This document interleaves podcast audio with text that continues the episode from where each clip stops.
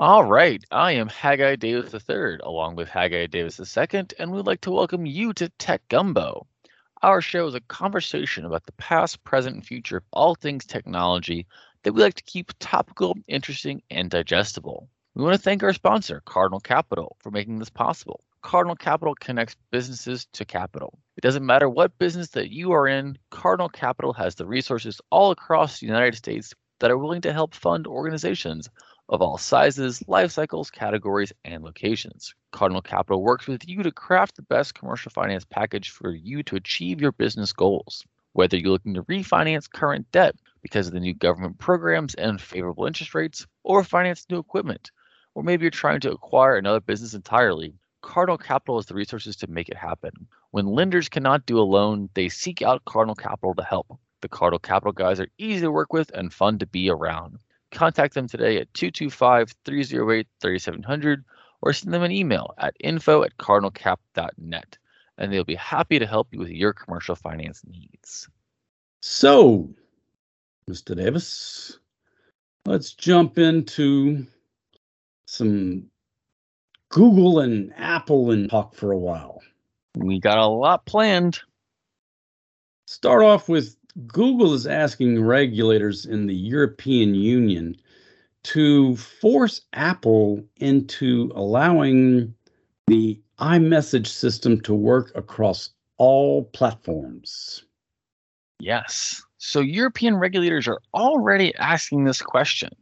They are investigating whether Apple should be required to comply with the Digital Markets Act, which would force iMessage to seamlessly be compatible with all other messaging platforms. And Google just said, oh, yes, we agree they should have to do that. And you know, Apple is saying, "Oh, we're not that big of a deal. We're it's just iMessage. It's not like you really need to worry about us. It's just us little low guys over here." Except for the fact that 1.3 billion people have iMessage compared to 2.4 billion who have WhatsApp. 1.3 billion sounds like a big number to me.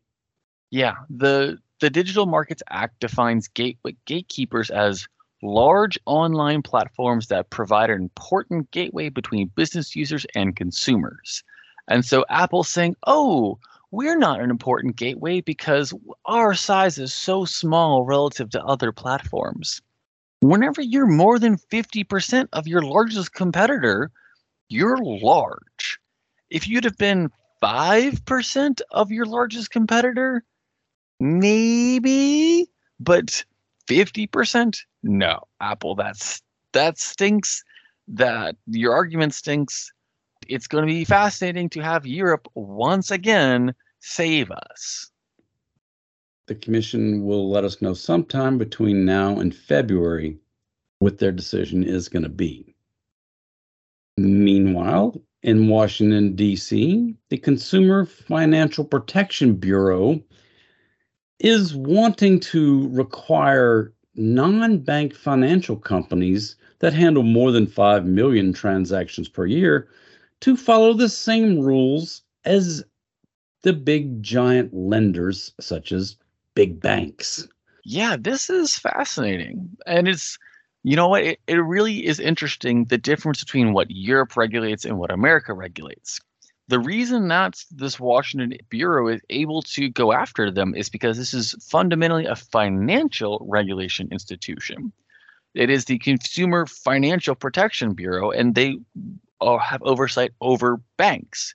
And so, what they're saying is that because Apple Pay and Google Pay have more than 5 million yearly transactions, I'm going to guess it's way more than 5 million yearly transactions, they're going to have to start following rules like those other apps have to follow. This is going to crack down on Apple and Google because they see big ways to make money doing all these transactions and without any regulation, without any oversight. Hey, let's go.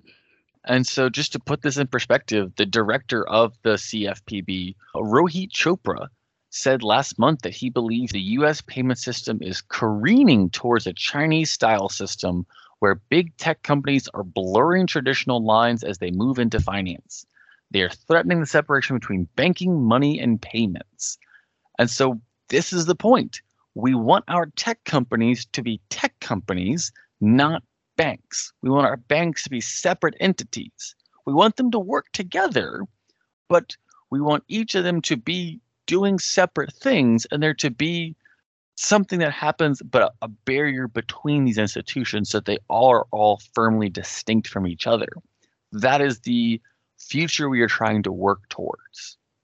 Yes, they definitely are trying to get away from trafficking fraud and finding ways to restrict how payments are harvested and how people monetize Americans' data. So here's a small agency that's swerving into the data protection by trying to protect people's money and how money, trying to protect how these big entities collect the data of how you use your money. That is exactly what's going to happen. It's it's again such a fascinating dichotomy between America and Europe on that. Moving along away from Apple and Google, but kind of in the same world, it appears that Subaru and Kia have disabled some wireless features in the states of Massachusetts and Maine could be next. This is an incredible move on their part, but not the good kind of incredible. They have preemptively disabled wireless features on their own vehicles because they're upset about new laws that have been passed in those states. This is really causing problems. Subaru dealerships in the Boston area, they're losing potential customers because they're having to tell people up front, hey, some of these features that you really like and that you want have been disabled by the car manufacturer. One of them is the option to remotely start the car and fire up the heater.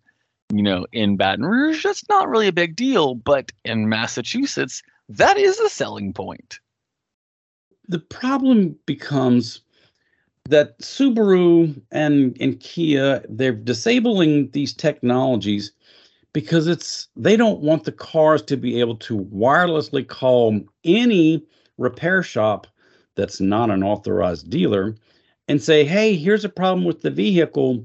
I need to schedule an appointment, come in and get this fixed.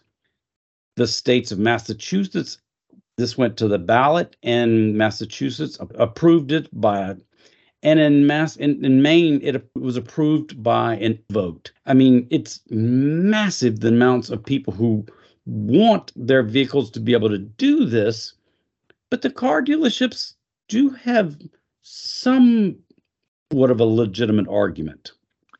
It is this is new. This is a new technology that would have to be developed in order to create secure communications between the vehicle and between potential repair shops. So this isn't just an easy flip of a switch that in order to build these communication technologies. Because right now the car just sends a message only back to your dealer. And this is underneath the oh a larger umbrella of right to repair and the idea that you should be able to get your you know thing that you own fixed anywhere. And it's not just at the, the company that sold it to you. That's the motivation behind these laws. And so what these car companies are saying is fine we're just going to turn all of this off rather than you know work to comply rather than try to do something to maybe figure out a possible solution we're just going to turn off features that we have already built that are already installed and we're gonna say, too bad, so sad. If if you want to go buy a different car, it is worth the amount of money that we are losing on this sale.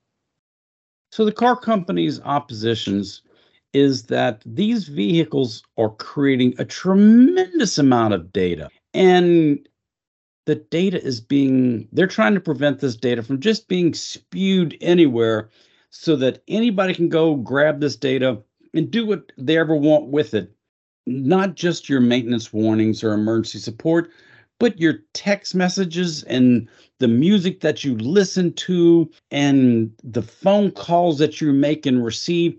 These are all things that are being recorded by your, your vehicle. And these car companies are saying, wait a minute, your data is your data. you need some kind of control over this. And right now, it doesn't look like these laws are going to protect your data. Yeah, that's their argument is that, you know, they're worried about the security of the communications connections and who really will be able to have access to it. This is, you know, a problem which needs to be thought about more. And that you have, you know, this n- new type of device basically that we've said in the past that your cars are now closer to computers with wheels. We have a lot of security protocol set up around how this communication happens. And so this would require some level of thinking. This would require coordination. This would require establishment of standards and protocols. But that is the direction that we should be moving in is the creation and establishment of those standards and protocols because these features are benefits for consumers. These features make our lives better and the fact that these companies can go in and say, oh, things, you know, because if you already had your car, let's say you bought your Subaru two years ago, and Subaru's come back and said, actually, we're going to just remove this from you. This might have been one of the reasons why you bought this car. We're just disabling it. That's too bad, so sad. That's really strange. Or it's not strange, it sucks that they can just pull the plug on things that you like about your vehicle because they no longer like them. Well, what happens if you leave Massachusetts and you go to Connecticut or New Hampshire? Does those features get turned back on now? That's a great question. And there might be some geolocation in there. I don't know. And I think that really goes to show why all this is going to be incredibly difficult is because in the US, our political borders are pretty arbitrary and that you have a lot of people who travel back and forth across state lines on a daily basis or maybe even a weekly or monthly basis but most certainly often enough for it to matter and so yeah what's going to happen for those people are they going to be able to if they live on one side of the state line turn on their heater as they're approaching their car on their way to work but not on the way home is that really the solution that you want here? Uh, you know, that doesn't feel like you've really won this battle, Subaru or Kia. It just is going to serve to infuriate your customers. Which is just going to extend this whole ongoing battle between car manufacturers and the legal system. And for those of you who've been listening for any length of time, we are not lawyers and we're not trying to make this show about laws in any kind of way, but so much of what has been happening with the technology space has been intersecting with laws of late. It's kind of hard not to talk about them. And so in the state of Washington, there's been five class action lawsuits brought about against Honda, Toyota, Volkswagen, and General Motors, each facing separate but somewhat related incidents about what happens with the data that your car is harvesting when when your car again is reading all of your text messages knows reads who you're or who your what phone calls you were making and receiving because it's all going through that infotainment system that used to just be a AM FM radio now is a really intricate computer this is becoming a bigger and bigger problem and that's the thing is that this lawsuit was users saying that it was a privacy violation. So what happened was is that the Honda infotainment system was intercepting, recording, and downloading copies of the text messages into non-temporary computer memory in such a way that the vehicle owner could not access it or delete it. Even if the text message is deleted from the smartphone or even if the smartphone is disconnected, those texts are still stored in onboard memory. And then copies of those text messages and call logs can be retrieved by unauthorized users of the equipment without any sort of passwords, fingerprints, face images, or other security measures. Meaning that even if you have security messages, security features on your phone to help put up privacy restrictions around your data, once it moves across the car, it is completely out in the open and anyone can get to it and you have no right to privacy for your data because let's say you kept that car for two years and then sold it now somebody else has that car and they have access to all of your data. For two years of what you would have been doing with your smartphone in your car, now somebody has complete access to it. And it's it's not just Honda, as you pointed out. It is Honda, Toyota, Volkswagen, GM. All of these cars have just giant computers on them, and they are completely unregulated. And we talked about it a few weeks ago. The story from Mozilla, wherever Mozilla looked at these devices and said, "Oh my God, this is horrendous. This is just absolutely atrocious how much data that they are stealing from you and storing completely unsecured. But because we haven't really thought yet about cars as computers, it goes unnoticed. We say, oh, look, it's just Google Maps. And occasionally I see an ad for, you know, Starbucks or Taco Bell as I'm driving around. It's not a big deal, but it is. It's such a big deal not only are we not thinking about our data, but we're not thinking about the way that our information is transmitted out of these vehicles. When you can have a car manufacturer remote into your vehicle, especially if it's an EV, and arbitrarily change the range of how far your EV can go because there's a storm coming. So instead of making you pull over every 200 miles to recharge, we'll let you go 600 miles to get away from that hurricane. Well, that's a pretty powerful feature that these car manufacturers have that they can just remote in because you don't have a firewall on your vehicle. And anybody with a USB drive who can get underneath your dash can pull everything and anything out of there.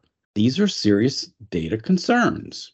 There is a lot of work that needs to go into thinking about cybersecurity in vehicles. And a lot of the reason that we haven't seen progress on it is one, it is difficult, but two, the companies don't want to make progress. That this is just a brand new river of revenue for them that they really didn't have to do a whole lot.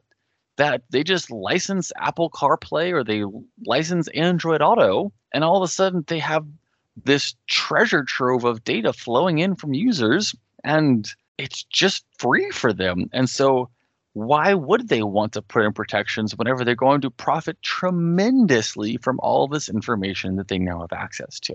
So the next time you hop into a rental car because you're on vacation and you connect your phone via Bluetooth because you want that capabilities, just think about the information you're leaving behind for the next person who gets in your car and wants to see all of your information or let's just say you're a business owner, you're an elected official with a lot of security clearances, and you've been riding around in your car using your phone, and now you're ready to sell this vehicle. All of that data is now going with the car, not staying with you. That's a fantastic point that I hadn't even considered is that you have your own vehicles that you resell, and you have rental vehicles. I'm certain that elected officials have driven around in rental vehicles. They are people too. And so, how many of those communications that came across their phone, which they thought were secure, I would be terrified to know the answer to that question. Because this isn't even, hey, here's, I'm, I need to plug my my phone in to to charge it as I'm driving across town it just Bluetooth grabs the signal and starts communicating. And oh, look, I can pull up my my my Waze, my Google Maps as I'm driving across town to tell me where I'm trying to go, not use the onboard system from the from the car. Well, maybe that's not really a good idea. Yeah, I, I want to have my Spotify. I want to have my map. I don't want to have the map that was put in 2014 when the car was made. I want something a little bit more updated. Yeah, because if you haven't been briefed about all these security issues, you wouldn't know that these are problems. You would just think this is totally fine. You know, all of this data stops right here at this car and doesn't go anywhere. Nope, it does. It does not stop the car and it does keep going well, let me pull over and, and take this call. Oh, I've got to send a couple of quick messages. Uh, here's an email from a very, oh, this is this is really important. I need to send this real quick. Oh, just received. All that information is transmitting through the vehicle and being stored in the vehicle. So when we talk about data privacy and data protection, This is why this is becoming more and more important every single day. And we want to thank General Informatics for sponsoring our show. General Informatics is an information technology firm with a mission, and that mission is to make our clients even more successful through the best use of technology. Based in Baton Rouge, Louisiana, General Informatics is a premier IT managed services provider delivering exceptional managed IT solutions to a diverse base of customers from Texas to the Carolinas. From the beginning, we have maintained our commitment to meeting the growing needs of our clients through the continuous use of innovation. With over 20 years of experience and a team of 120 plus employees, including technicians, engineers, programmers, and designers, GI has evolved to become the leading IT partner of businesses, schools, and government agencies. Our managed services teams can run your digital infrastructure or support your team on an on demand basis, letting you focus on your business's strength. This has become a proven formula. So proven that 98% of our clients continue to do business with us year after year. Whether you need new IT services, new technology, or you just have a question, visit us on the web at geninf.com. And if you enjoyed our show today, we're here on Talk 1073 FM every Saturday at 4, and the show will rerun Sunday at 4. If you missed any part of our show, or you would like to hear any of the previous episodes, check out our podcast which is available on most every platform, including Google Podcasts, Amazon Music, TuneIn, Stitcher, Podcast Addict, Overcast, Player FM, and more. And when you're there, be sure to subscribe so you'll be notified every time a new episode is posted. If you like our show, if you have some suggestions or want to submit a question, let us know by visiting our website, techgumbo.net. Thank you for listening to Tech Gumbo.